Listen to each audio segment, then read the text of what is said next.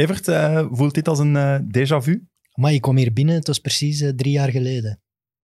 Het is exact twee dagen geleden dat we elkaar nog eens gezien hebben. Friends of Sports.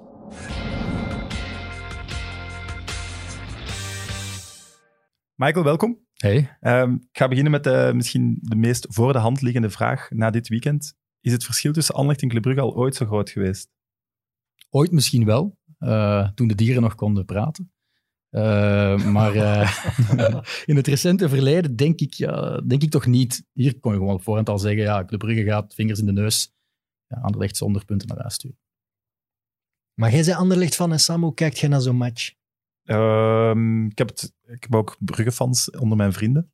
Weinig, maar ze zijn er. Ik heb ook naar hun gestuurd. Ik vond het de zwakste match van Anderlecht dat ik ooit heb meegemaakt. denk Oei, dat is wel heel hard. Ja, en, en met pijn in het hart zeg ik dat, maar ik kan weinig goed zeggen over de match. Ik zeg, ze zijn op, op, op alle vlakken in mijn ogen overklast. ja. En ik had he- 90 minuten lang het gevoel dat Brugge niet heeft doorgeduwd. Dat die echt van het veld afgingen met... eh, wow, we gingen zoals, zoals gezegd, Michael, we gingen zeker winnen. Dat was redelijk, stond redelijk vast, maar die hebben niet eens doorgeduwd. Hè? Als die doorduwen, dan is het 6-7-0, de- heb ik het gevoel. Ja, die hebben hun powerplay niet eens moeten gebruiken, want ja, de tegenstand woog iets te licht. Eh, en dat is jammer voor zo'n debutant van 17 jaar zeker, eh, Christian Arnstad. Maar ik denk dat, ik denk dat Ruud Vormer gewoon eens één keer over zijn schouder keek en dacht van wow, dit wordt een hapje. Hm. En ja, die gast moet nog misschien wat boterhammen eten. Ehm, hij zal misschien bij de U19 en de, en de belofte eh, goede dingen tonen, maar hier voelde je toch dat hij misschien onder de indruk was van de omstandigheden. En dat hij toch nog wat body moet kweken om in topwedstrijden echt, echt al een rol te ik vind spelen. het, het is zelfs te gemakkelijk om het, om het op hem af te schrijven. Tuurlijk, ja. Ik denk dat ja, Verscharen liet af en toe eens iets zien. Ik denk dat die, die verschoot ook twee keer, denk ik. Oh, ik kan hem weer echt in een goede schietpositie, waardoor hij het dan slecht deed. Maar ja, van achter, als hij de bal hadden, die, de, voor hun bewoog niemand. Niemand deed iets goed, dus die waren gewoon zo onzeker als iets. Maar jij gaat mij vertellen wat de bedoeling was om eh, Bakali te zetten. Is dat voor het uitstalraam Maar- toch nog te gebruiken? Dat- Om hem toch nog te kunnen Een gebrek aan vertrouwen misschien in Amoudou als vervanger van eh, Doku. Ja, maar er kan toch geen andere reden zijn? Want Ja, ik- Bakkali heeft al zoveel kansen gekregen en die heeft geen enkele match waar je van zegt, oké, hij is het waard om een ander shirt aan te doen of hij moet blijven staan. Heel dat, is al geleden van bij PSV, denk Ja. ik, dat Bacali nog Ja. eens een fantastische Ja, maar hij heeft, prestatie die heeft. dit seizoen echt veel kansen gekregen. Dat al, is echt een ramp. Allee, Die staat ook te dik, hè? ja, ik wou het net zeggen, van, eh, als hij dan nog mega fit is, dat je zegt van die heeft op training echt alles kapot gespeeld en getoond dat hij het wil, maar dat kan niet. Je ziet gewoon aan die gast dat dat niet zo is. Die is niet fit. Die is er niet klaar voor. Dus dat moet alleen maar voor de verkoop geweest zijn. En het zijn allemaal van die dingen. Zo'n Arnstad laten debuteren, een Bakali die helemaal niet meer bij dit Anderlecht past. Als je dat allemaal moet gaan opstellen, dat wordt gewoon te veel. Ze hebben wel het excuus natuurlijk dat er wel wat afwezigen zijn. eh, Ja, met, met corona, zeker. zoals een Vlap, die eh, nog altijd niet inzetbaar was. In het middenveld ja, was er eh, misschien een- geen enkele centrale middenvelder nog over die compagnie kon zetten daar. Eh, Sambi. ja, Sambi, ja. Met, Ja, maar de discussie, Sambi, gaan we Ik die heb ook er nog een, eens moeten een haatliefde mee, maar na zondag, die moet wel eens in de spiegel kijken. hè. Die moet, die moet tonen wat hij wil. Moet, wil hij ervoor gaan of niet? Want ja, Maar hij, kan, hij krijgt dan een bal, hij draait schitterend weg. Twee man uitgedraaid, zeg maar. Maar het resultaat is dat die twee man gewoon terug voor hem komen te staan en dat hij een balletje gewoon naar opzij geeft. Ja, en als het zo het grote talent is, als het potentieel eh, Rode Duivel worden is... en- We zijn, we zijn begonnen met déjà vu, maar hoe dat jij nu Sambi beschrijft, doet mij zo'n beetje denken aan Lucas Bilia vroeger in het middenveld. Ja, die, die, Hij die doet kon wel fantastische meer, eh, dingen en meer hij loopt, tempo. hij loopt zich vrij, hij, hij kan iemand uitspelen en dan toch... Ja, het is een cliché om te zeggen over Bilia, dan lateraal of achteruit, maar ik denk dat, Biglia was wel de baas van het middenveld. Ja. En dat is Lokonga echt nog niet. Hè. maar ja, dat is ook nog een heel jonge kerel die... Ja, oké, maar we eh, we dat gaat niet meer op. Nee, we spreken over, over een van toch wel nog altijd een van de grootste talenten die we hebben. Dan verwachten we er ook veel van. Dat hoort een beetje bij zijn status. En wat hij nu brengt, is een teleurstelling voor mij als, als kijker. Ik denk, zo'n gast, laat dan een keer zien. Je speelt tegen Vormer en Van Aken, dus je kunt je keihard bewijzen. Je weet dat je het moeilijk gaat krijgen, want hij ziet ook de ploeg rondom hem. Ja, schopt een paar keer, geeft Ja. een tackle, duwt. eh, smijt alles wat je hebt in de strijd, maar dat doet hij ook niet. Hè? Nee, die, die, die keer dat hem aan, de- aan zijn eigen 16 meter weer super nonchalant die bal aanneemt, springt van zijn voet af, dan gaan tackelen. Als er Frank, dat is een vergelijking die we met Peter ook hebben, en die, die, die, daar daar heb je dat gevoel niet bij. Daar, Franks daar pak- zeggen we ja. niet bij. Ja, Nee. nee. toch niet? Die beslist toch al matchen? Die is, Ja. drukt zijn stempel Ja. op wedstrijden. Het ziet er super mooi uit Sambi, maar hij, 16. hij doet wel eigenlijk niks. Hè? Nee, en dan, natu- allee, het is natuurlijk de totale malaise. En malaise klinkt nu heel hard, want Het is niet- malaise. het is niet dat het er plots is. Hè. Het, het, het is gewoon wat het is met deze kern. Maar dan ook nog eens wat er achter Sambi staat. hè, Zo'n Vranjes en zo. Ja, die gaat ook niks herstellen. Die gaat zo'n jonge gast En ook Lucas niet dit leiden. seizoen ook niet. Hè, dus, eh, Nee, de- Nee, maar ja, je moet wel inbeelden. Je staat daar, je hebt al weinig vertrouwen, want hè, je krijgt dan ook nog wel altijd tegengoals die altijd vermijdbaar zijn.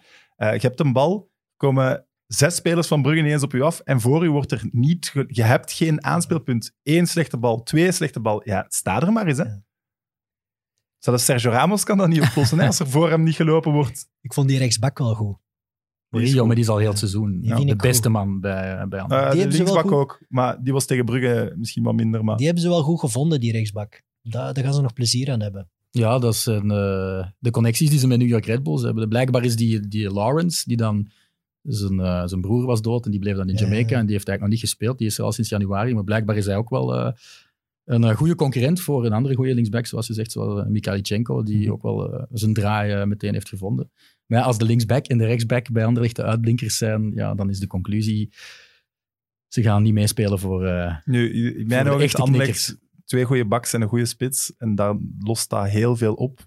Maar De, de bank vond ik ook wel. Hè. Brugge had toch nog wel talent op de bank. En schrijvers. schrijvers. Noem mij een ploeg in België waar schrijvers niet titularis is. Ja, maar een heeft bij Brugge op de bank. 8 miljoen. Ja, ja oké. al. maar Oké, Reken is juist hetzelfde. Die, brengen, die kunnen die inbrengen. Hè. Nee, dat is, dat, dat is wel een, een heel groot verschil gewoon in, in alles. Maar die bank viel me heel hard op. Begrijpen jullie de frustratie van de Anderlecht-fans over, over de verkoop nu van Doku? Ja, als je fan bent, ben je, ben je sowieso teleurgesteld als je beste speler, je grote talent, hoeveel jaar neerpeden? Ja, Tien jaar of zo. jaar, ja. Ja, als die dan vertrekt naar Rennes, waar wij toch nog met wat Dedijn over praten van wat is Rennes, terwijl het misschien wel een Onterecht goede ploeg wel, is. ja. Maar dan denk je, jongens, we zijn echt wel diep gezakt. Maar, je krijgt er heel veel geld voor. En voilà, het heeft allemaal met de financiële realiteit te maken. Hè. Dus er moeten, er moeten putten ja, gedolven worden, eh, die al jaren aan een stuk gegraven zijn geweest door het ja, bestuur dat eh, voor Koeken kwam en ook toen Koeken er al was, eh, bepaalde wat er allemaal ging gebeuren. Eh, en, en 27 miljoen voor een eh 18-jarige, pas 18-jarige... Vijf doelpunten. Ja, dat is veel geld, hè. Ja, Eh, toch? Maar Bij Jonathan David zeggen we allemaal, Ja, Gent mag dat niet weigeren. Zo'n mooi. Eh, hij is klaar om te vertrekken ook. Ja, als, als huisvader van Anderlecht mocht je met de financiële put die er is, een bod van boven de 25 miljoen toch niet weigeren. Dat is echt die- wel Peter van den Bemt geciteerd dat je nu gedaan hebt. Dat, ja, maar ik ben het volledig eens met, met Peter van den. Maar ik, ik, Niet ik- altijd, maar... Het is ook economisch gezien altijd de juiste beslissing. En dat is het belangrijkste aan een voetbalclub. Die voetbalclub moet, moet vooruit kunnen, moet terug gezond worden. En dan hoort het erbij dat je opleidt en verkoopt. Het spijtige is gewoon dat Doku moet De opleiding gaan, was nog niet ja, klaar. moet gaan op een moment dat je denkt, allee, kom, blijf nog anderhalf jaar bij ons, Mhm. probeer nog een titel te pakken, probeer nog iets te doen. Maar zelfs dat kan Anderlecht niet meer. Ze moeten al vroeger verkopen. En je moet je ook de vraag stellen, stel u nu voor, anderhalf jaar eh, blijven nog en op een of andere miraculeuze manier toch kampioen worden met Anderlecht. Hoeveel meer ga je krijgen? Het is niet dat hij ineens voor 50 gaat gaan. Hè? Nee, nee, dat gaat gaat het ook spreken over maximum 5, 10, 6 ja. miljoen meer. Ja, 10. Heel, heel maximaal. Als hij misschien En ook dat- vijf Interlands erbij doet of zo, dan ja. Ja. Ik vind het wel heel bizar dat Doku zelf ook meteen overtuigd was Maar van ik denk, Rennes. ik denk dat dat met het project te maken heeft. Eh, want ja, met wat Dédain over Rennes babbelen, maar Rennes zit wel in de Champions League. ja. Is een fantastische voetbalopleiding ook in Frankrijk. Ja, die hebben ook Ousmane Dembélé voortgebracht. eh, Nu Eh, die, die Kavinga, 16 jaar, ja, die is ook fantastisch, Camavinga. En, ehm, Die keeper hij is gaat naar er ook Chelsea, spelen. Hij gaat dus, spelen in de Champions League, want bij Anderlecht ja, misschien pas binnen drie jaar opnieuw mogelijk is.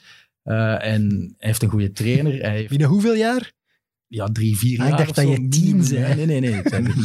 Eh, maar eh, ik snap die beslissing wel. eh, ook omdat hij misschien wel voelt van... Ik moet meerdere keren Ik- per ik week ken Jeremy- spelen. ja, ik moet, oké, ik maar- moet Europees kunnen spelen om stappen te zetten. Ik ken Jeremy Doku niet, maar had hij al van Ren gehoord? Staat de Ren? Ja, dat denk ik wel. Maar ik denk dat, dat Je zal wel zowel, zowel hij als Anderlecht, ik, denk- ik denk dat Anderlecht wel gewoon ook wel graag gepusht hebben van ja, wij kunnen dit niet weigeren, doe dit alsjeblieft, want het is echt brood nodig. Maar ik denk dat de best, het beste scenario was dat wel een Liverpool en een Man City hem kwam aan en gewoon nog zeggen, minstens nog een half jaar, misschien anderhalf jaar. Ook voor de fans, hè. Ja, en ook Als voor een hem denk ik, want ik denk dat hij echt wel niet per se weg wou, maar dat hij wel voelde, ja, ik doe hier Anderlecht een, groter cabaretje plezier doen eigenlijk met Doku. Ja? Ook ja, gewoon de perceptie dat je naar een absolute topclub trekt, dat maakt die transfer mooier en makkelijker verteerbaar. Mm, ja, maar ja, eh, laat ons nu zien. Hij kan even goed binnen een jaar wel een zotte transfer maken als hij nu alles kapot speelt in de liga. Ja, maar daar hebben de fans van Anderlecht niks aan. Nee. En dat is, eh, maar kijk naar Osimhen. je gaat van Anderlecht naar Rennes.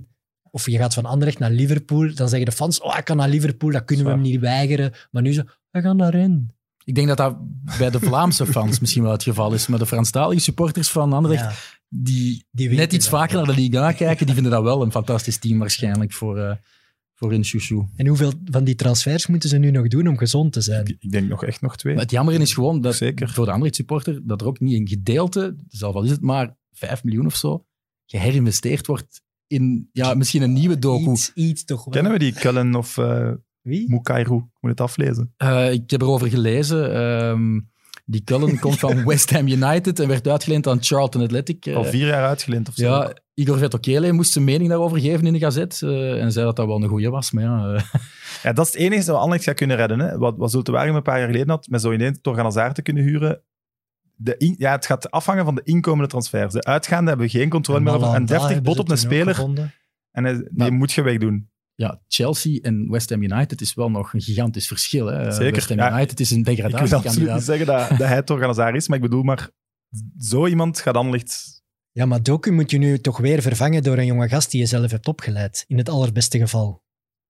Want iemand gaan huren van een grotere ploeg. Of, of een gokje doen ergens. Ja, ja, ik weet het niet. Want, een Scandinavische gok doen die Ja. al vaak slecht is uitgedraaid. Dus, eh, Dat is het. Wauw. ja, maar met als je het kijkt, als je beperkte kijkt naar wat er, wat er in extra time gezegd werd gokken. over de tieners in de basis. Bij Club Brugge was er een tiener meer in de basis eigenlijk. Ja, waarom lukt dat wel, die integratie? Waarom mogen die wel eens iets misdoen en is dat niet meteen fataal? Dat is wel omdat er een vaste basis van sterke en goede spelers staat. Vormer en Van Aken, ja, zet er maar een, eh, een- zet dingen erbij en het gaat beter lopen. Hè. Oké, dat dat mist Anderlecht ook wel. Hè. Ze hebben geen... Die, vast- vast, hè. die vaste basis kost je wel het meeste geld. En dat is het geld dat je nu niet hebt. Hè. Club Brugge gaat Mignolet halen, verlengt eh, Van Aken. Dat zijn mega dure contracten voor een Belgische ploeg. Ja, dat kan hadden misschien wat Benteke of. Batshuayi kunnen overtuigen. Dus, eh, Hm. Ik, allee, Ja, dat, dat zijn namen die, die worden Nee. niet eens gelinkt meer met Anderlecht. Hè. Dat bestaat niet. Hè. Die puzzel waar Verbeke, Company, Van den Houten mee bezig zijn, die is echt wel ingewikkeld. Ja, en de, de kapitaalsverhoging wordt toch ook precies tegengehouden ergens door, die, door de kleine aandeelhouders dan of zo. Ja, Ko- Koeken zal niet meer al te veel willen, willen sponsoren, denk ik zelf. Dus dan moeten ze bij de andere aandeelhouders aankloppen. Eh, ja. Mocht Anderlecht nu de Paul Gijsens hebben, zou het gemakkelijker lopen. Er zijn mensen die die kapitaalsverhoging willen doen. Hè. Ja. Eh, het probleem is dat dan eh, iedereen zou dan mee moeten gaan om op hetzelfde aandelenniveau Mhm. te blijven. En als je meer dan 25% hebt, dan heb je een blokkeringsminderheid in een NV. En dan kan je dus een aandeel, een kapitaalsverhoging tegenhouden. En dat is wat er nu bezig is bij Anderlecht. Dus die kleine mannetjes die daar nog zitten, wie is dat? Davignon, Davignon, ja, Van, Van Damme, Damme. de familie van de Stok zit daar nog maar in. zijn dat dan de schuldigen dat Doku moet vertrekken? Die zetten zich samen en die zeggen, geen kapitaalsverhoging op dit moment. De schuldigen dat, dat Doku moet, vertrekken, ja, dat- ik dat denk niet dat dat, dat per se de aandeelhouders zijn, maar het management van ja, de voorbije Ik denk dat het en, 15 en is, jaar, hè. denk ik. je moet en verkopen. En je zou toch ook wel best een kapitaalsverhoging nog kunnen doen, denk ik. Een van de laatste die ze dan nog zouden kunnen doen, want Koeken heeft er al eens eh, twee je keer één drie gedaan. per jaar doen, denk ik. Of Eh, zoiets. en dan zouden ze echt wel moeten kunnen beginnen aan een fris, goed beleid. Maar ondertussen moet je natuurlijk ook nog wel matchen winnen. Ja, ik, ik moet altijd terugdenken, als ik nu de, de financiële malaise hoor, van de stok, van het, van het moment dat hij zegt, "Hmm, misschien moet ik al niet verkopen, tot het moment dat hij ver- dat verkocht is, vier maanden. Dus die, die heeft dat allemaal zien aankomen. Die Ja, wist van, dit, dit krijgen we niet meer omgekeerd. Is zo snel mogelijk ervan af, nu er nog een positieve ding hangt. En dan komt Koeken met de vroeg, hebben ze eigenlijk die put nog, nog eens Groter gemaakt, groter ja. gemaakt. Ze hebben, ze hebben misschien Anderlecht wel te duur gekocht. Dat kunnen we wel Ja, beginnen en ook stellen. gewoon over enthousiasme van Mark Ja. Koeken. Te veel impuls eh, buys. Hè. Eh, Boubacar Sané, dat is het beste voorbeeld daarvan. Die verdient nog altijd sloten geld, terwijl hij, ja, wat is het, eh een voor- matchen heeft gespeeld of zo voor Anderlecht en onvoldoende was. Dus eh Vorig jaar waren er drie spelers uitgeleend waar Anderlecht nog het loon volledig van betaalde. Moussona nog zeker en eh Franjes. Ja. Dan spreek je over sportief wanbeleid. Ja. Dat weet, allee, sorry, dat is gewoon een vicieuze cirkel waar je niet meer uit geraakt. Want je moet die dan gaan afkopen om daarvan af te geraken. Dan heb je weer superhoge uitgaves. Eenmalig wel, oké, maar je moet Maar dat is ook de, denk ik, de, de omslag die ze nu aan het doen zijn, met ook het eh, aanstellen van Peter Verbeke, is om ja, iets minder met makelaars in zee te moeten gaan en iets minder eh, grote financiële risico's nemen waarvan je weet, ja, als het al eens tegenvalt bij een speler of iemand raakt geblesseerd of hij vindt zijn draai niet, dat je geen gigantisch risico hebt genomen en nu gewoon op basis van data gaat zoeken naar opportuniteiten. En dat gaat lang duren, want dat zijn dan jongens die misschien wat aanpassingstijd vragen. En, en daarom dat ik ook zeg, ja, Champions League, dat is minimum binnen drie, vier jaar veranderlijk. Als die, dat spelersmateriaal dat Verbeke in zijn eh, netwerk gevonden heeft en op basis van al die, eh, ik zou zeggen, die Micheland-achtige praktijken, eh, gebaseerd op wetenschap en op statistieken,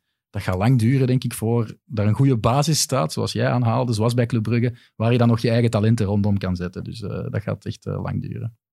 Maar eh, het omgekeerde van eh, wanbeleid zijn we, bij Club Brugge aan het meemaken. Het is een vraag van Thomas dat we binnenkrijgen. Is het een zegen of een vloek voor de Jupiler Pro League? Dit Club Brugge. Ja, ik vind het als, Dan gaat als het over twee snelheden, of wat? Ja, dat, ja, Als fan wie is gaat hen het, iets ja. in de weg leggen van de titel? Als fan is het een vloek, want je wil een heel spannende competitie. En Bart Verhagen heeft het eigenlijk nu zelf aangehaald in het interview. In het laatste nieuws zegt hij ook van... Ja, we zijn wel gebaat bij vijf, zes ploegen die elk jaar opnieuw elkaar eh, de duvel kunnen aandoen en samen voor de titel kunnen strijden. En dat is er gewoon echt niet. Daar moeten op, we op dit eerlijk moment zijn. ja, moeten we gewoon ook cru stellen dat de twee teams waar je het misschien het meeste van kon verwachten, misschien drie als je Anderlecht erbij neemt, maar Antwerpen en Gent, ja, die doen het voorlopig niet. Vooral Gent dan. Hè. Die zijn alle twee minder dan vorig jaar. Terwijl Brugge Niemand weg. is, is stabiel. hè. Wij, zei- wij zeggen hier al weken, ja, Dennis zal wel nog vertrekken, Diatta zal wel nog vertrekken. Zijn niet vertrokken. En Zijn Noah allemaal Lang komt er nog bij. Maar dan moet je nu ook niet de, de wereldvoetballer van maken. Hè. Ik weet dat jij een Najassiet Nee, bent, ik- maar Nee, eh, hij heeft, nee. Ik denk dat het niet, eh, niet uitblinkt in het bezitten van hersenen. maar eh, ik vind dat wel een, een hele goede voetballer. Ik vind dat hij in de A-ploeg van Ajax ook genoeg bewezen heeft. Heeft toch niet zo heel veel kans. Hij heeft misschien 15 keer meegedaan. Eh, dit seizoen maar 7 minuten. Dus eh, wat ik ervan gezien heb eh, slecht, met de Youth? League, vind ik zo'n type speler die niet altijd de juiste beslissingen maakt. Dus snel op de korte ruimte en dan één man passeren, maar dan ook drie, vier man willen passeren. Dus misschien kan het een nieuwe Diraar worden voor Club Brugge. Hè? Dus waar je van Ja. vooraan dacht, hè, toen die van Westerlo kwam zeker, van ja, altijd kop in kas en niet kijken naar de andere jongens. Maar met de juiste, juiste omkadering, juiste coach, kan dat misschien wel iets worden. Maar om nu te zeggen dat hij, mocht Dennis nog zijn eh, vertrokken, dat hij de ideale opvolger zou zijn, nee, zo, zover zou ik, ik denk dat eh, Dennis uit de ploeg gaat spelen. Maar het is weer een optie erbij gewoon Ja? voor Clement. En dat is wel makkelijk om te weten van, als er eens eentje uitvalt, schorsing, blessure, hop, we hebben weer een goeie. Je verliest geen kwaliteit. Ja, dat is, allee, dat is zo'n luxe dat ze daar nu hebben. Geen spits gaan halen? Zijn we daar verbaasd over? Ze zullen, niet, ja, ze zullen niet de juiste man voor de juiste prijs gevonden hebben, denk ik. Ze zullen wel gezocht hebben, maar het, ja, ik denk dat Mannaert nu ook in een maar luxe is nu de situatie... nummer één spits? Want dat is moeilijk, hè? Of Crementje. Ze zaten ook in een luxe situatie, hè, want het, het hoefde niet per se. hè. Met de resultaten van de laatste weken konden ze wel zeggen, oké, tot Maar kerstmis de kunnen we het ambitie Evert aankijken. ligt hoger dan de titel pakken. Hè? Ze willen ook overwinteren in een groep waar volgens hen wel wat mogelijkheden Ja, maar liggen. Dus, eh, Je zei het, ik Krementjik deed het op zich wel dan twee matchen goed. En dan begin je toch weer te denken, oké, als we nu weer iemand halen, dan kappen we die zijn kop Mhm. wel af. Hè. Klopt. Bart Lagas trouwens in eh, de tribune Hans van Aken echt overwogen had eh, om naar West Ham te gaan. Ik vind het jammer dat hem, dat hem niet gegaan is. Ja. O- ook voor de competitie. Maar nee, los van, ja, ik wil het echt wel eens zien. Mogen we zo'n parallel trekken met, eh, met Leo Messi? Zo. vind ik ook zeer jammer. Nee, maar zelfs daar, eigenlijk echt hetzelfde. Ik wou het wel eens zien. Ik wil Hans van Aken wel eens zien. Als, als je nu tegen Anderlecht ziet, Ik- hoeveel tijd en ruimte dat die man krijgt. Dus als hij nooit vertrekt bij Club Brugge, zal dat misschien wel hem boven het hoofd gehouden worden. Want hij heeft het nooit ergens anders geprobeerd. En had hij inderdaad de capaciteiten om mee te draaien in de middenmoot of de semi-top van een andere competitie, van een grotere competitie. Ja, hij had het daarom kant- misschien wel moeten doen, maar hij verdient ook wel goed zijn boterham bij Club Brugge. En ja, tegen de degradatie vechten in Engeland of Champions League spelen, Nee, ik denk, maar begrijp volledig wat je bedoelt. En ergens zijn we daar ook blij om, denk ik. Dat er toch jongens echt blijven en, hun- en de beste spelers blijven. Als hem zo vier, vijf gouden schoenen en vier, vijf titels gaat pakken met Brugge. Maar Londen denk is niet toch, dat je hem iets kunt verwijten. Maar ja, ja. maar Lo- Londen, Londen is, is toch, een mooie metropool om in te wonen, maar... is toch Zou- te hip voor Hans van Aken. Ah ja, ja, ja. Allee, dat is, zonder, dat is niks slecht wat ik zeg, maar ik begrijp volledig dat hij bij Brugge blijft. ja, hij voelt zich een Die- vis in het water. Die dan. zit daar goed. En zo in zo'n slangenkuil van Londen en zo'n ploeg West Ham die er elk jaar tien gaan halen en tien verkopen. En als ze een keer in de degradatiemodus komen, zeven nieuwe trainers aanstellen. Gladbach een, een geweldig goede nieuwe ploeg zijn voor, eh, voor Hans van Aken. Zo een rustige, rurale omgeving. eh, Ruraal. nee, maar ik vind, ik vind op zich is het wel goed als je de Pro League eh, op dit moment ja, volgt. Dat Hans van Aken toch blijft. En dat Mignolet, die toch ook eh, in verband met Ren werd gebracht, dat die ook... eh, Hey, die mannen van Ren die mogen wel stoppen. zeg. Ja, dat die ook gebleven is. Eh, Dat zijn wel twee gasten die het niveau sowieso van de competitie omhoog tillen. Maar ja, ik zeg, als Hans van Aken nu nog vijf, zes titels haalt bij Brugge, dat is toch geniaal. Ja, ik, Ik moedig dat ook wel aan. ik vind dat je hem dat ook niet kunt verwijten. Ik had het gewoon graag gezien.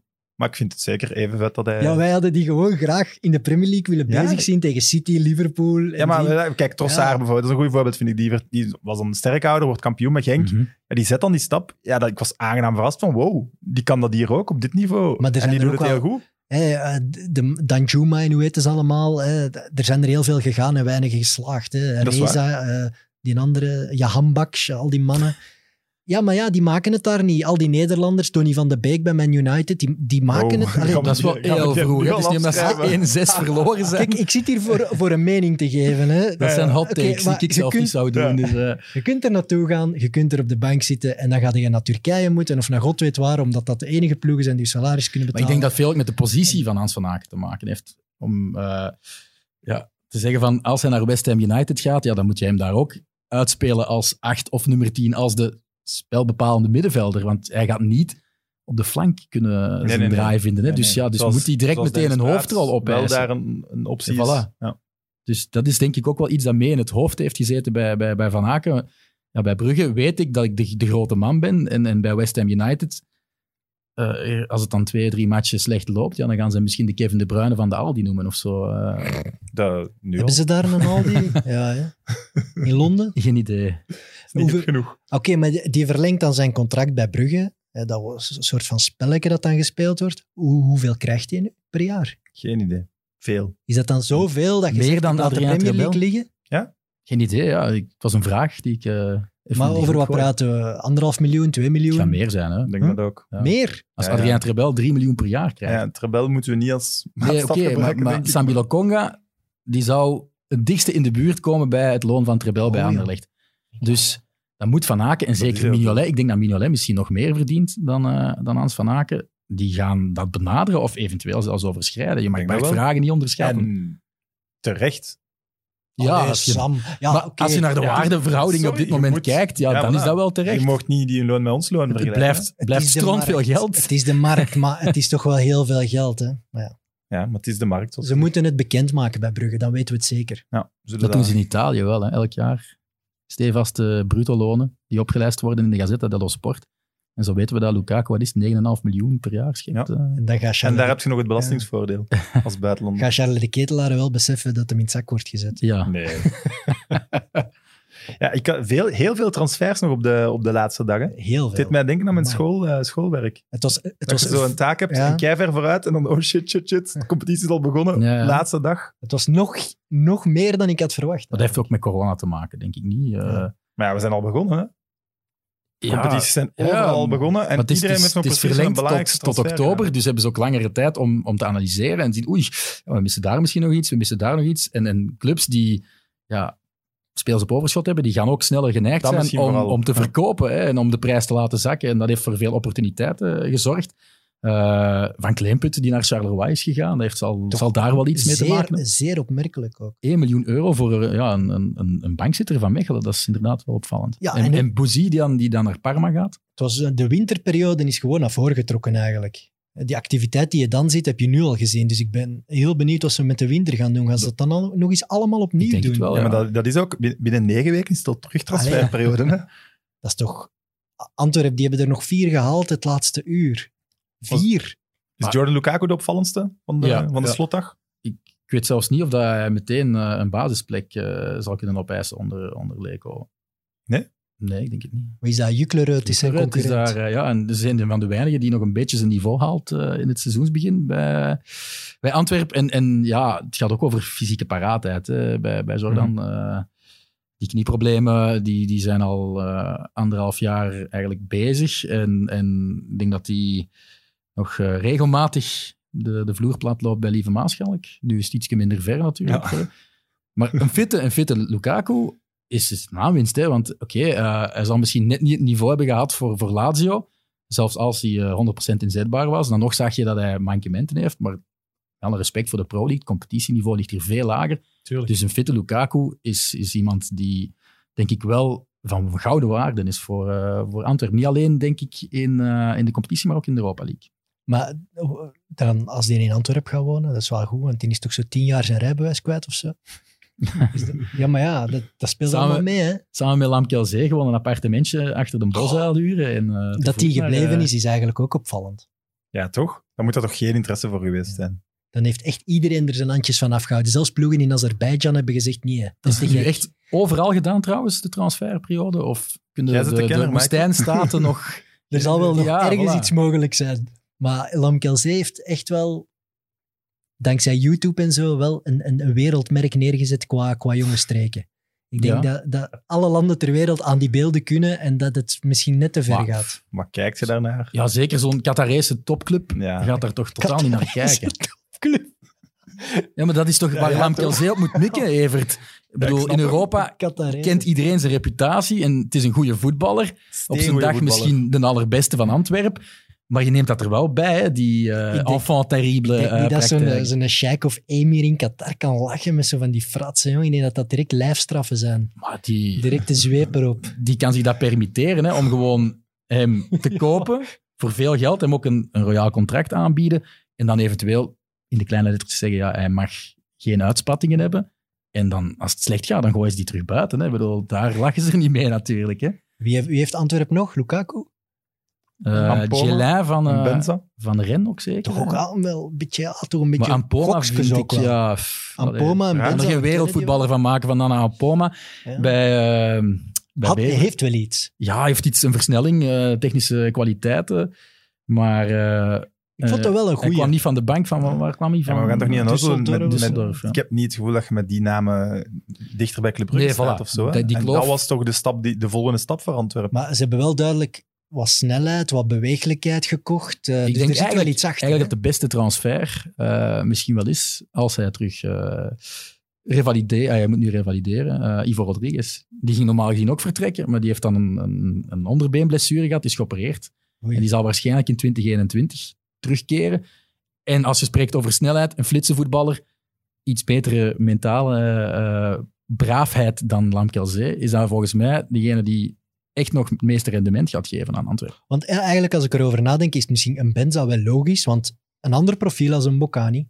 Dus Leko kan nu wel variëren en kan in bepaalde matchen andere keuzes maken. Ah, er wordt dat zo mee gelachen omdat die twee keer scoorden voor Cercle Brugge tegen Antwerpen. En dat ze dan meteen een contract hebben, hebben Maar het is voorgeschoten. een goeie, pas op, die kan shotten. Hè? Ja. Ja. Maar wel nog eens. Ja. Maar niet voor de Champions League te Brugge- halen. Nee, nee. Het zijn gokken, hè. Het zijn Ja, vooral veel ja, gokken. dat is waar. Eh Charleroi trouwens, daar was ik ook wel ver- Ja. verrast door. Theodorchuk en eh Berraino. Ja, maar dan wilde toch een keer bellen naar, naar Rezai en Golizade. Want wat gaat daar nu gebeuren? Maar ik denk. Colisate dat hij wel gewoon op, op zijn rechterwingerpositie kan blijven. Eh, en dat eh Belossin eventueel denkt aan een twee-spitsen systeem. En dat je Kan dan toch niet anders? Theodorczyk en, eh En en Rezai. Berahino... Ja, ik zou Theodorczyk eventueel achter de hand houden voor als Rezai moe gestreden is. Hij kent Theodorczyk ook van, eh, van de tijd bij, bij Anderlecht, dat Belossin daar assistent was. Dus als die... Als die nu goed gaat zijn bij Charleroi. Oh, ja.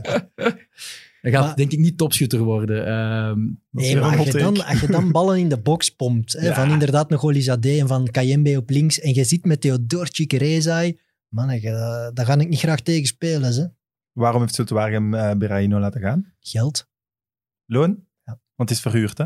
Ja, zo dus te er waren. was al een groot deel van, van het loon overnemen, of eh 100%. Want zeer veel. Ze konden hem ook Ja. verkopen, hè, want hij heeft genoeg eh, interesse gehad eh, in eh, de maand september. Ehm, ik denk Maar ook ja, dat hij niet dan- de gemakkelijkste in de kleedkamer is. Hij is, Ook, hij is een man met een reputatie. Maar als ze hem konden verkopen, gingen ze dat toch gedaan hebben. ja, ik vind het een vreemde Het is, beslissing. het is geen verhuur met... En als je terugkomt, komt je in de ploeg te staan. Hè? Het is een laatste minuut oplossing. Hè. Ja. Waar gaan we recht vanaf?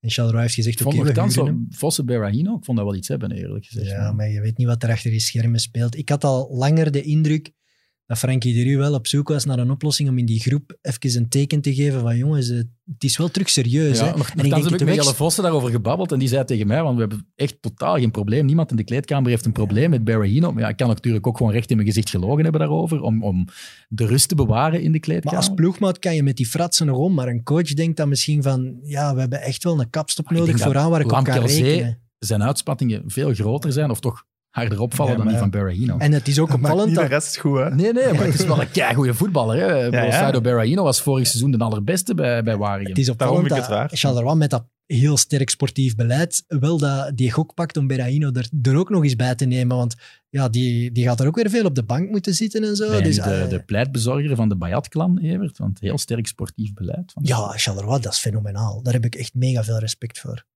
Ook, Hey, ja, er wordt ook wel, ey, er worden wel gewoon wat makelaars eh, cadeautjes uitgedeeld. ja, maar die natuurlijk. spelen wel gewoon altijd top 5 en dat is Charleroi, hè. dat is geen wereldploeg. Hè. Dus die doen wel iets heel goed, vind ik. Maar wat wel opvalt is, waren die deals eventueel al beklonken voordat ze uitgeschakeld waren door uh, Leg Poznan? Want het lijkt nu alsof ze een team ge- bijeengekocht hebben omdat, denk- ze, omdat ze op verschillende fronten meestrijden. Maar ja, ze zijn Nee, ik denk dat ze net gewoon het gevoel hebben, dit kan onze unieke kans zijn om een keer tweede te worden en Champions League in te gaan. Als, want Tweede ja, plaats, ja. nu gewoon nu een kwaliteitsinjectie.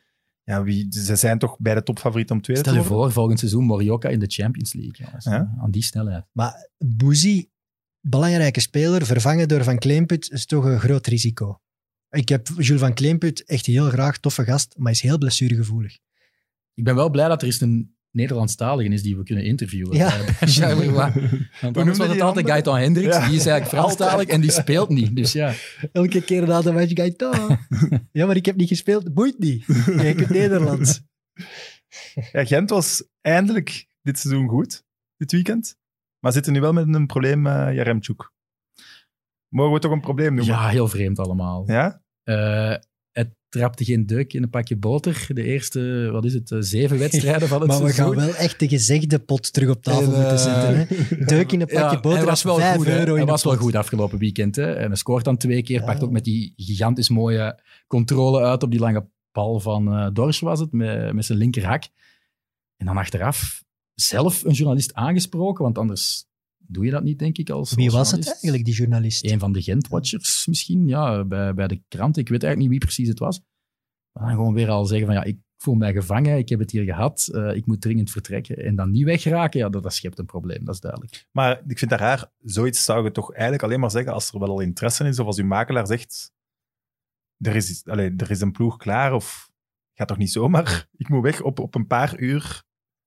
En Ivan de, einde van de Witte. Ivan de Witte zou inderdaad klinisch genoeg zijn om dan te zeggen oké Roman, je bent ongelukkig, je zet wat onnozel aan toe, maar bon, als u laten, dan word je een kanker in die groep, dus ik ga je verkopen. Maar inderdaad, dan moet er toch geen enkele ploeg Ik heb ook interesse getoond hebben, want anders, gelezen. anders zegt de Witte, ga maar hoor. Ja. Maar dat is toch raar? Allee, ik bedoel, ja, vooral ook de Witte vindt het verschrikkelijk dat de, de macht van de spelers zo groot is geworden. Hè. Van Aasbroek had dat gezegd in, in de studio bij Play Sports, denk ik. Eh, en, en de Witte heeft dat bevestigd, dat hij dat heel jammer vond.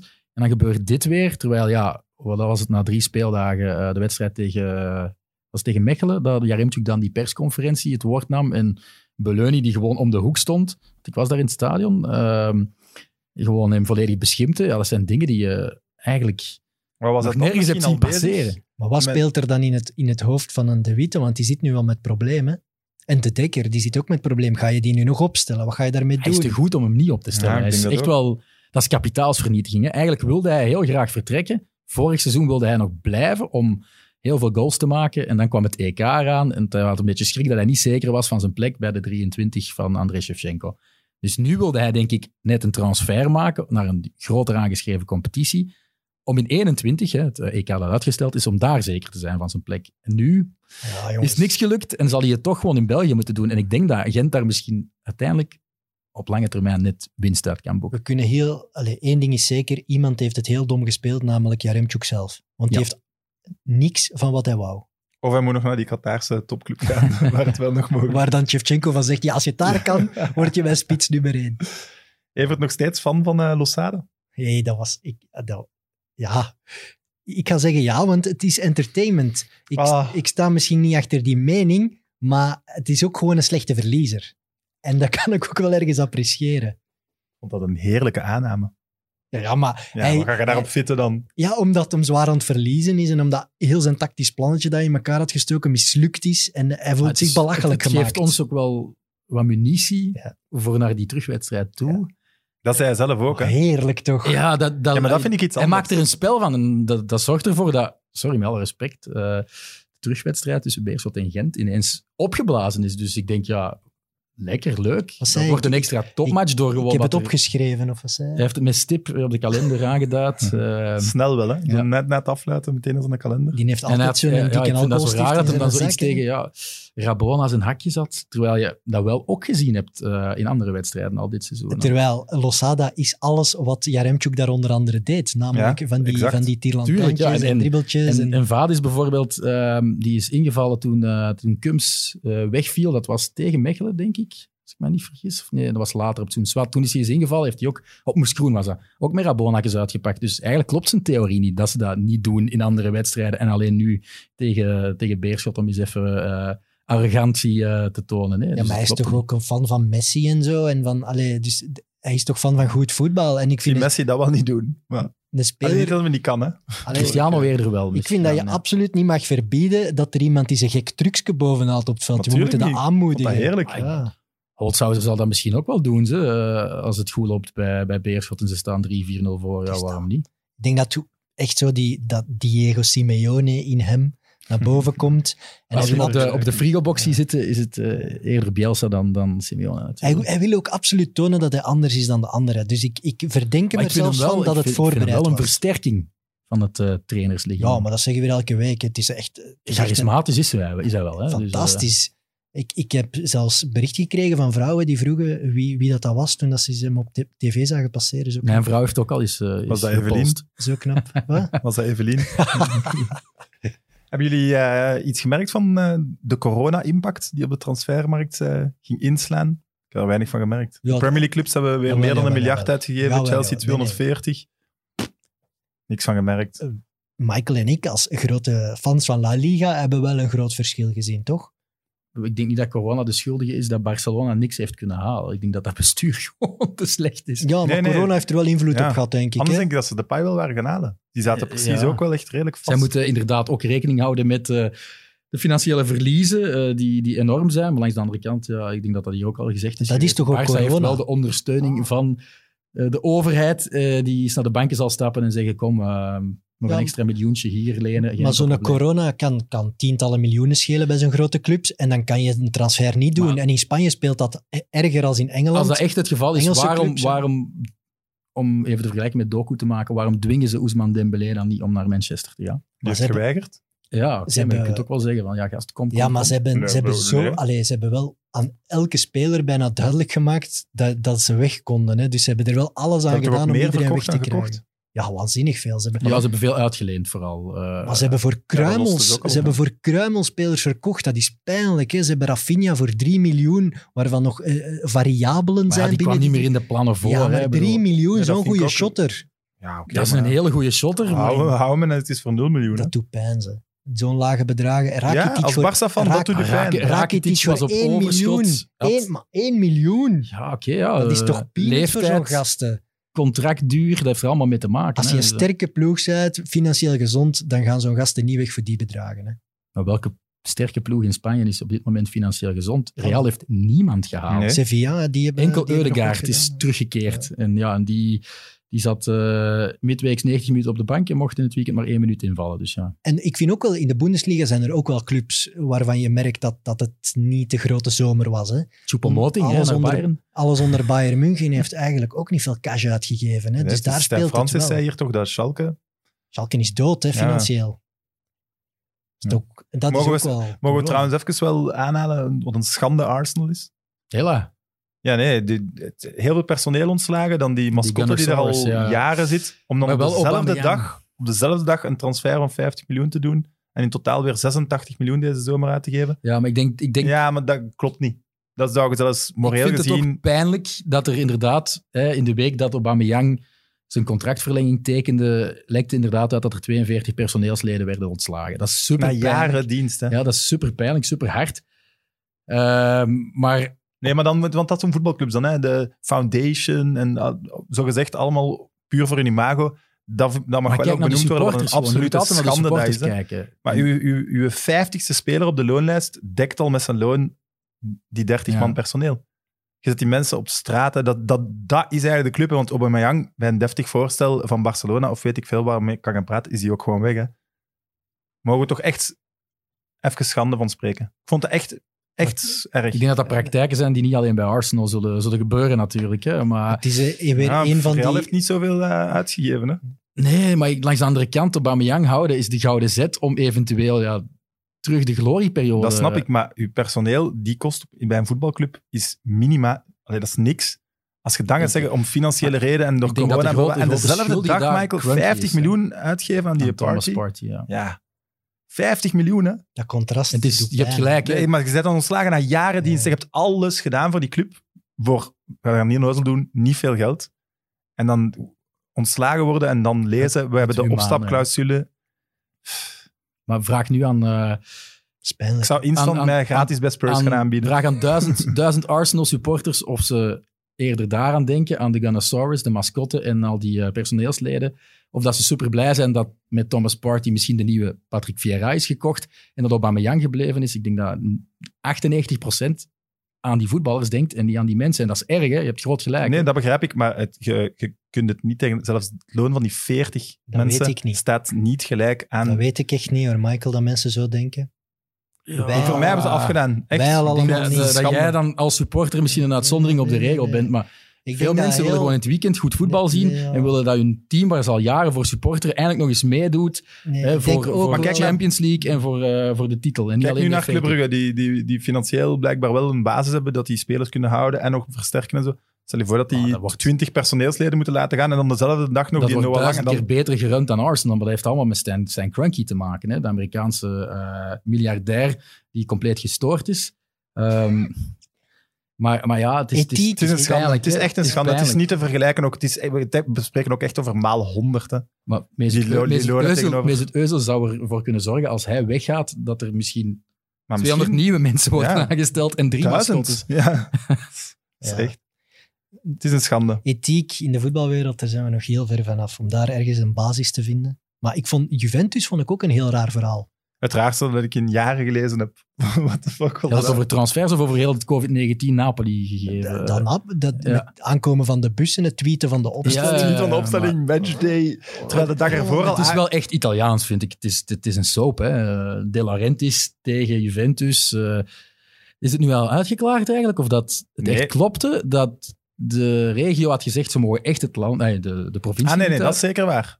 Ze mochten niet afreizen. En dus nu is Dus het Napoli gewoon- mocht niet afreizen. Ah ja, je hebt inside info. Nee, dat is het. Dat is de inside info. Napoli mocht niet afreizen. Maar- Ja, maar die Juventus- mochten niet ik Ik had, meer, ik had er echt- meer van verwacht. Maar Juventus zwaait dan met de protocollen van, van de Serie A. Maar ik snap, in principe kun je Juventus weinig ver- verwijten. Die moesten ze, nu staan ze steviger voor een mogelijke rechtszaak, maar die gaan die ook nooit winnen, want de gezondheidsdingen staat ook nog altijd boven de Serie A. Maar Juventus had, had Oh. net kunnen tonen dat ze, Voilà. dat ze de morele topclub zijn in Italië. Ja, dat ze dat laten zien Ja, we hebben een schema, goed we laten die match gewoon op een ander moment spelen. Als dat ze zich is. solidair tonen Ja. met de volledige situatie. En dat ze dan ook tegen de Serie A ingaan, die absoluut wou dat ze verder gingen met die match. Nee, Juventus heeft de macht om dan te zeggen: nee, wij steunen Napoli en wij steunen de ploegen die zeggen: ja, dit kan echt niet doorgaan, sorry, stel ze uit. Had Serie A immers gezwicht? Wat hadden ze gedaan? Alle Ja. twee een forfait gegeven? Dat is zo be it, hè. Allee, ik vind Nee, dat dat van Juventus. En heel sorry, zwak gespeeld. Ja, ik vind dat ook. En zelfs als je, dat niet doet, als je dat niet doet, omdat je zegt, ja, we kunnen niet anders, zijn de protocollen. Maar dan zo op social media, die Ja, po- dat je weet... die- Dat is om te dag ervoor... Ja, te jennen, ja, maar voilà. Dan Een zeg beetje dat vies. toch- het smaakt toch vies in de mond, vind Dat ik. is toch gewoon zielig. Want je ja. mag concurrent zijn met elkaar. Hè. Je mag, er mag een spanning zijn tussen twee ploegen die er duidelijk is daar. Maar dit vind ik een beetje vuil Zielig. smaken. Dit gaat te ver. Vooral ook omdat dat het land is, of toch zeker, er zijn een paar regio's in Italië waar COVID-19 zo hard heeft toegeslagen, eh, dat dat een beetje een een slap in de face in is van al die slachtoffers en al die medewerkers. Ik ga het nog eens, Turijn. ik ga het De nog eens, nog naar België proberen te halen. Hè, om, om de vergelijking te maken. Anderlecht heeft veel coronagevallen. Die waren nu voorbij, maar in die periode, als ze toen tegen Brugge moesten spelen, en er wordt gewoon, de gouverneur van Brussel zegt, jij reist niet af. Stel je dan voor dat Brugge dan begint te tweeten. Matchday, hup, en die bus vertrekt. Allee, dat is toch gewoon zielig? Dat is toch gewoon klein? Ja, Juventus heeft een enorme kans laten liggen. Ja, En ze ik tonen weer, weer waarom ik het absoluut geen leuke club vind. Ik heb er echt niks mee en het zal nu nog verlengd worden met tien extra jaren. En dan krijgen ze een nieuwe kans. voor het hoogrechtshof van eh, Evert Winkelman. ja, Juventus Ja, heeft ik al... ging net zeggen, die hebben toch een Juventus eh, heeft toch al- eenzelfde reputatie qua eh, nogal foute praktijken. Achter de schermen wedstrijden fixen dan KV Mechelen, maar ik zal maar even. ik, vind dat, ik vind dat even erg van KV Mechelen. Maar bij Juventus, die hebben toch al inderdaad die uitstraling van een beetje een kwallerige club. Ik laat het maar, zo die zeggen. Bayern München uitstraling, maar Nee, nog veel, veel vuiler, vind ik. Ik ben ook geen fan van Ah, Bayern. een goed maar- voorbeeld. Ik zie het Bayern niet doen. Nee, Nee, Bayern Ba- zou die zouden dat nooit van zijn leven zo doen. En dan gaan... zeker nu niet eh, met alles sociale media en dit en dat. dat is de, maar dat is de ik zie Bayern die- dat bijvoorbeeld wel 15 jaar geleden doen. Ik denk dat dat veel ook te maken heeft met dat, dat er nog meer ogen niet- op gericht zijn en dat de maar- reputatieschade zo belangrijk is. Eh, Bayern wil dat absoluut vermijden en Juventus denkt gewoon, ah, fuck it. Maar zes maanden geleden gaat de voorzitter van Bayern tegen zijn eigen supporters in, omdat ze die voorzitter van Hoffenheim was daar. Ja, dan zeg je een grote club. Dan zeg je een grote meneer. Het is het tegenovergestelde wat nu gebeurd is. Cyril Dessers, hoeveel gaat hij er nog maken, Sam? 12 nog altijd. hè? Oké. Ah, was dat uw eh, prognose? Ik denk dat hij chance heeft dat Torp ingezien heeft dat het beter loopt met twee spitsen dan, eh, dan eh, met één diepe spits uh, volgende match. Maar Jij gaat al niet mee naar de Jane. ik probeer er alles aan te doen om Dessers bij KV Mechelen te krijgen. Maar ik vond wel één ding raar. Ik, eh, ik zat eh, commentaar te geven en hij, hij valt in. Hij valt heel goed in. Hè. We moeten dat even bevestigen. Ehm, maar dan heb je dat één moment in de 89ste minuut dat hij diep gestuurd wordt. Het is net over de middellijn. Het is misschien een paar centimeter buitenspel, maar dat kan je volgens mij nooit gezien hebben in de real time. En dan ja, zegt hij, ja, ik wist dat het buitenspel was en daarom werk ik zo slecht af. Dat vind ik heel vreemd. In het interview achteraf zegt hij dan. Denk ik, allee, hoe kan Hij is ook te eerlijk misschien in zijn interviews. Ja, dat siert hem wel, Ja. maar ik, ik geloof hem ook niet 100%. Ik bedoel, als je een spits bent die leeft van dergelijke momenten, je wordt weggestuurd, je gaat één op één op de keeper, dan denk ik dat een juistere, eh, een juister verhaal had geweest. Gewoon zeggen, ah, ik heb toch een klein beetje een vertrouwensprobleem en ik heb te lang nagedacht. En als Dat een zegt spits, niemand. Nee, maar als een spits te lang nadenkt, kan dit gebeuren. Dat, had hij kunnen zeggen. En niet zeggen, oei, ik dacht dat het offside was en daarom heb ik wat nonchalanter afgewerkt. Dat vond ik wel een beetje raar. Eh, Michael, als we u te gast hebben, dan moeten we het over La Liga hebben. We hebben al een beetje over Barcelona gebabbeld. De gedetailleerde transfer-updates, moeten, voor- daarvoor moeten de mensen maar naar uh, Croquetta Ja, luisteren. we hebben die deze morgen te opgenomen. Voilà. Maar ehm, ja, welke ploegen hebben zich het hardst versterkt? Eh, er gisteren, of gewoon over heel de? Mercato gespreid, zou ik altijd eh, Villarreal eh, eruit pikken. Eh, die hebben eigenlijk gewoon Valencia eh, leeggeplukt. Eh, die ook gewoon eh, door die gekke Singaporese eigenaar eh, leeggeplukt konden worden. Want die wilde echt Parejo en Coquelin wegduwen. Heeft dan Ferran Torres ook nog verkocht ehm, aan Man City. En Rodrigo is naar Leeds. Dus Valencia is het slechtste uit de transferperiode gekomen. En Villarreal, de streekgenoot, volgens mij het, het beste. Met. Unai Emery hebben ze wel een trainer waar ik geen fan van ben. Eh, die heeft ook billenkoek gekregen op, eh, op Barça. Eh, Billenkoek. Billenkoek. Heerlijk woord. spanking, hè? Dat is echt wel het woord van de aflevering. eh, en, ehm, maar ze staan er wel goed voor. Maar om nog wat meer, eh, wat meer eh, specifiek te gaan over de transfermarkt. Ja, Barcelona, Real. Oké, uw niet mening over Barça. Met, met Koeman en al. Dat is toch de- niet goed. Jullie, jullie zijn Barça-fans. En we mogen dat hier Ja, als primeur Maar ik- brengen, ik- Michael. Maar Ik heb altijd al gezegd... 25 miljoen voor de tweede rechtsbak van Ajax. Wat zijn we allemaal aan het doen? Ja, 20. Ser- Sergino Dest en Mazraoui lagen inderdaad met elkaar in balans. Maar Dest viel bijvoorbeeld wel best oké in tegen zijn voet toen We zijn Barça, hè? Ja, maar ik ben van mening dat Koeman het niet zomaar gaat oplossen. En ik had het al gezegd na de wedstrijd tegen Villarreal, waar dat iedereen zei, wow, dit hebben we nog nooit gezien en zo'n hoge pressing. En Messi eh eist de bal niet meer op. Maar ja, dat was tegen een gigantisch slecht Villarreal. En op Celta winnen. Ja, Celta eh, is dit weekend verloren met 2-0 van Frenkie Osasuna. de Jong Dus, eh, stond in de spits van het de weekend. laatste tien minuten stond hij in de spits. kwam, ja. kwam als rechtsbuiten aan de bal. En dan mag ik Wat niet zeggen dat Barcelona allemaal? Frenkie de Jong aan het verkrachten is. Dat mag ik niet zeggen. Ja, maar het is Maar dat was- Koeman, hè, zijn eigen landgenoot. Voilà. hè, dat ze het onder dat- Koeman heeft uitvechten. Dat is- Buh. ze moeten het uitvechten, want dit, Barcelona, dit, dit slaat nergens op. Wat Koeman daaraan toen was tegen Sevilla. Dit is ook wel heel kort door de bocht, aangezien Toch? het nog maar één keer tegen een absolute Ja, topclub was. ja, Het was wel zwak. Het was zwak. Ik zie Sevilla me- had het ja. tactisch beter aangepakt. tweede helft hebben ze niet naar de was zwak. geschot. Het was zeker. Ik heb ook overal gelezen van, ja, eh, hoog niveau. Vond ik niet. Nee. Maar, niet. maar Sevilla heeft wel slimmer uitgespeeld door gewoon Barça hoog onder druk te zetten. Door te, ervoor te zorgen dat Neto, als die eh plichtsbewust over de grond eh, de bakschoppen moest versturen, gewoon eh, naast een, een, een speler naast hem. Dan stonden, stonden de Luc de Jong en daarna Enesiri al gewoon direct voor die verdedigers van Barça. Dus die hebben het net iets beter voor elkaar gehad. En, en Koeman, ik vond vooral... Ja, zijn, hij, hij had weinig tactische flexibiliteit en hij haalt dan wel eh Griezmann weer naar de kant. En Griezmann is echt een probleem aan het worden. Deschamps Eh, is boos geworden, hè? ja, omdat je moet Griezmann in de spits zetten. Dat was de mening van Deschamps. Pas dan Ik ben akkoord. ja, maar Messi is er. Hè. En, dus, en Koeman is de zoveelste trainer die op Messi botst en op, op eh, ja, de autoriteit van Messi. Dus jij werd eigenlijk, eigenlijk wou je ook Messi weg. Nee. Ik vind dat terecht dat Messi daar nog altijd zit en dat hij veel ballen opeist. En hij is voor mij de beste voetballer aller tijden. Maar je moet jongens kopen Ja, maar ja. Die, die, die passen bij Messi. En Griezmann is duidelijk niet iemand die, die past bij Messi. En dat kon je op voorhand misschien al een klein beetje voorspellen. Dus eh Ansu Fati past bijvoorbeeld wel bij Messi. Eh, dat zag je in de eerste twee wedstrijden. Dat die elkaar Maar telkens dus prof, opzochten. prof tegen Koeman. Geduld. Ik ben op voorhand niet echt pro. Ik, eh, maar hij heeft u wel al een beetje overtuigd dan, ergens. wow, ik vind het moeilijk. Het is veel te vroeg. We zijn voor Barça drie matchen ver. Komt nog Champions League aan. Ehm, na de interlandbreek is er op Getafe eh, een wedstrijd. En ja, we gaan het zien. Zeg het want niet. Zeg het niet. Dat Getafe gaat winnen, Zeg, ja, zeg niet dat op Getafe een test is voor Barcelona. Ik wou dat ook net zeggen. Echt. Dat is voor Dan zijn we- veel topclubs een test. hè. dan we Ajax heeft zich daar fameus aan mispakt vorig seizoen. Dus, eh, In Getafe. Zeg dat- het niet, Michael. Ja, het is pijnlijk, maar het gaat, wel, het gaat wel duidelijk maken of Koeman in staat is om Barcelona tegen een ploeg dat hard is in de duels, dat een laag blok vormt, of dat hij wel in staat is om, om met de genialiteit van Messi dat te kunnen doorbreken. Want dat is het grote vraagteken. Anders zit je gewoon met een doorslagje van Setien en van, van Valverde. En is Barcelona dit seizoen niet beter en gaat Real Madrid met de vingers in de neus toch eens kampioen worden. Voilà. Alles gezegd. Ja, nog één vraag erover.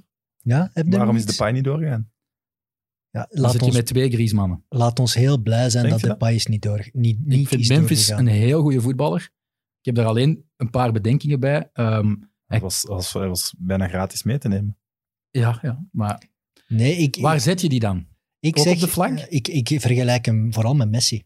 En dat is het dus probleem. ja. En Messi gaat in, die, in dat systeem van Koeman, hè, met die valse negen, ja, hij gaat daar staan en die, Memphis. Hè. Ehm, dus Ik ben had hij heel op blij. rechts moeten lopen, had hij geen ballen gezien, was hij gefrustreerd. Heeft ook al wel eh, een periode gehad bij een absolute topclub waar hij een beetje onder stress is gekomen en het niet lukte bij Manchester United. Hij heeft ook blessureverleden, waar ik eh, een bang hartje voor heb, dat dat misschien ja, Mhm. ooit eens hervalt. En stel je voor...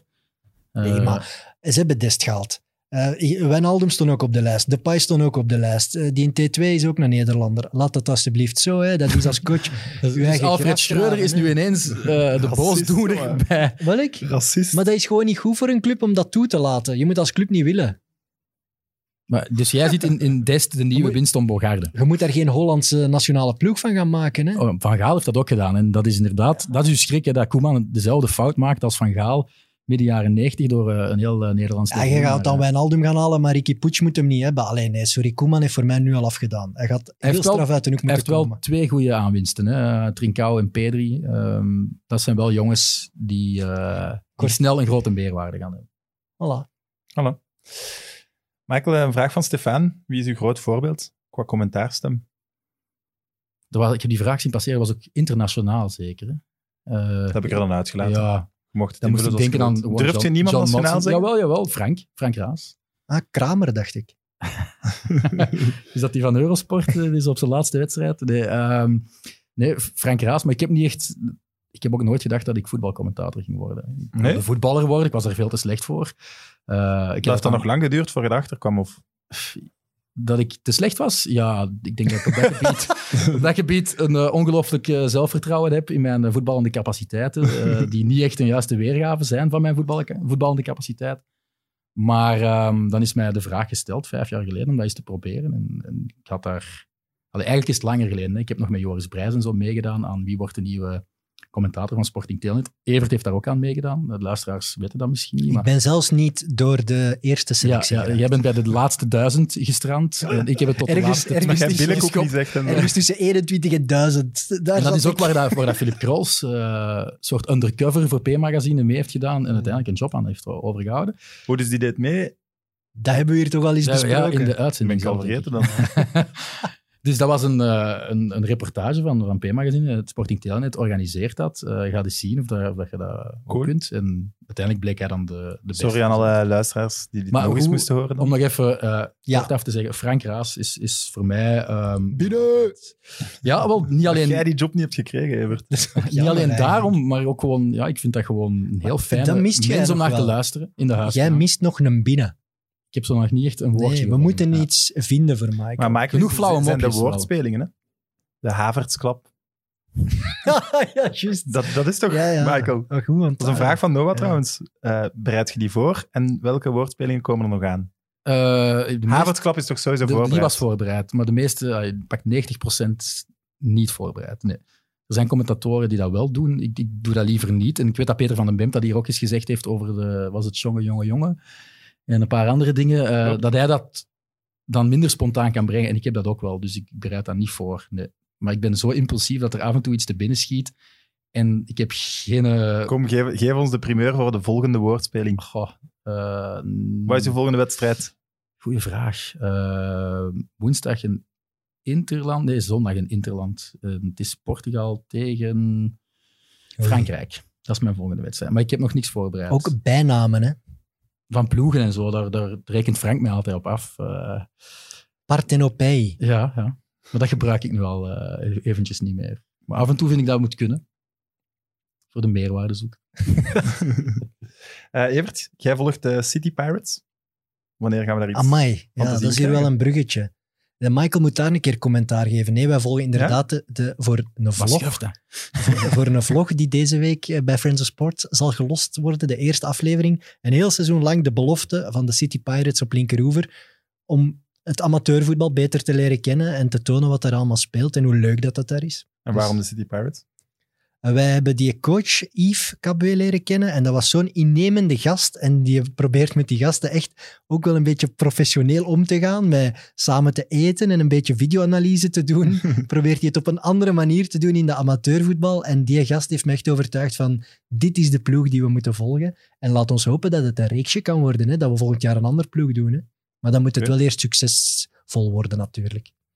Maar ik kan u wel Ja, zeggen, de we eerste... krijgen dus eh, vlogs, maar daar komt ook, hoort ook een programma bij. Ja, ja, dus we doen nu de wedstrijd, eh, echt zo de, de wedstrijden doen we via de vlog en dan uiteindelijk gaat er ook een tv-programma van komen, ja, waarin dat we het verhaal van die gasten achter de schermen eh, gaan vertellen. Dus het is een leuke combinatie tussen YouTube en televisie.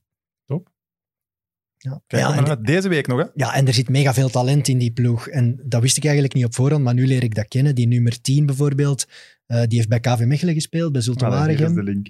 Eh, de Spits, nee, dat wist ik helemaal niet. Hm. Eh, de Spits heeft bij Oud-Heverlee Leuven gespeeld. Allee, dus er zit echt wel ook heel goede Maar dat zijn de beloften hè, van City Pirates. die door allerlei omstandigheden op dat niveau zijn beland, zijn de gewestelijke. Hè? Dus het is echt, Ah, wel, het is echt wel amateur, amateurvoetbal.